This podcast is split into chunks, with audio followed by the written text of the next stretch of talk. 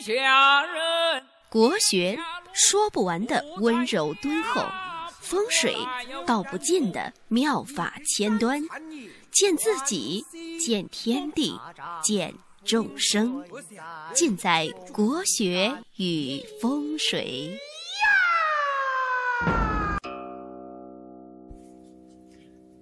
各位听众，大家好，欢迎大家收听《国学与风水》，我是罗云广直。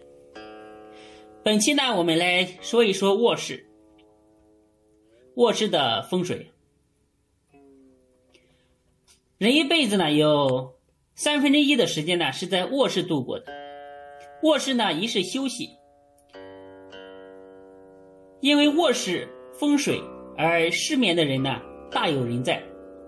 另外呢，一个事情呢，就是房事，因为性生活不和谐而离婚的夫妻呢，也大有人在。那卧室如此重要，能不重视吗？卧室呢，首先要看位置，选位置呢，可以用八宅法分出吉凶的方位。卧室呢，最好安排在天一位、延年位。生气位上，吉方的生气啊，能够养人，而且呢，这些方位呢，磁场相对来说比较的稳定，对人的健康、对人的情感情绪非常的有利。或者说，主卧也可以安排在西北或者西南这些位置上。西北呢是前方，西南呢是坤方。分别代表男主人和女主人的方位，放在这个位置上呢，相对来说也是非常有道理的。那另外的一个问题呢，就是卧室的大小。卧室小则非常的藏风聚气，如果呢卧室太大，气呢就比较涣散。那么卧室多大才好呢？科学表明啊，卧室在十五平方米左右是最好的。如果再大呢，不能超过二十平方米，这样呢就非常有利于人的休养和生息。那卧室呢，最重要的就是安床。床位的安排呢，最好选择南北朝向。因为南北朝向呢，也是地球磁场的一个方向。人在地球上生活，要顺应地球的磁场引力。人南北睡呢，对健康非常非常的有益处。有个什么好处呢？就是血脉的流通和地球的磁场方向一致，人呢很容易入睡，而且睡眠质量非常高。长此以往呢，可以。延年益寿，还有一个呢，床就是不可以对着镜子，因为镜子呢是阴寒之物，会照人的，会照出来人的影子。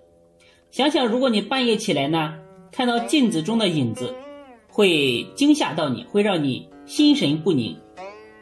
所以呢，镜子呢最好背对着床。在实际当中呢，看到一些人家。做的一种内镜，就是隐形的镜子。用的时候呢，把它拉出来穿衣镜；不用的时候呢，把它推进去，也是非常好的一种解决镜子投影的一个办法。那卧室的色彩呢，也是非常重要的。科学表明呢，色彩对人的情绪、对人的性格的形成呢，都有非常重大的影响。卧室的色彩呢，要格调要统一，灯光呢不要太过明亮，灯光要柔和，可以让人产生一种踏实和安宁的感觉。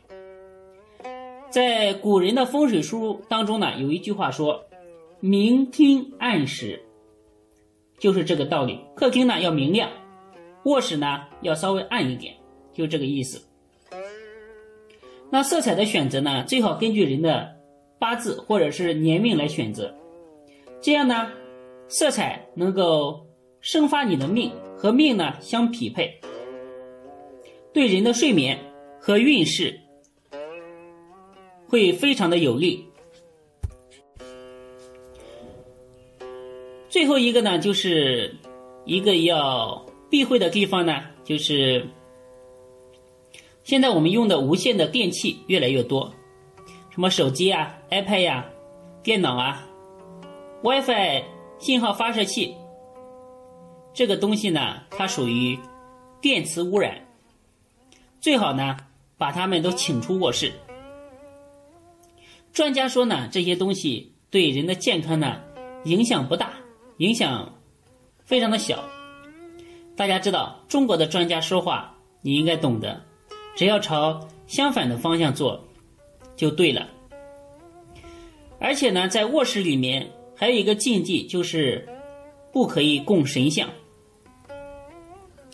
在卧室里面供神像呢，相对于相当于对神是一种亵渎，所以呢，我说的上面的，无论是正确的。还是反面的，大家都回去对照一下，看看你的卧室有没有这些问题。有则改之，无则加勉。而且呢，你看到你到你朋友家里去，如果他家里的卧室呢有这些毛病，你也可以为他指正。这呢，相对来说也是一种积德的一种事情。所以呢，大家不要把。风水觉得是多神秘的一件事情，其实风水呢就是衣食住行，怎么样让人过得舒服，怎么样让人过得健康，这就是最好的风水，没有什么神秘的。那关于卧室呢，我们今天就讲到这里，我们下期再见，谢谢大家。谁是最幸运的人？活动进行中，每周日将抽取一名听众，由罗云老师简批八字，提供人生建议。参与方式：发送生日、生时和赞美主播的一句话到微信公众账号“发发发八九八九”。万一是你呢？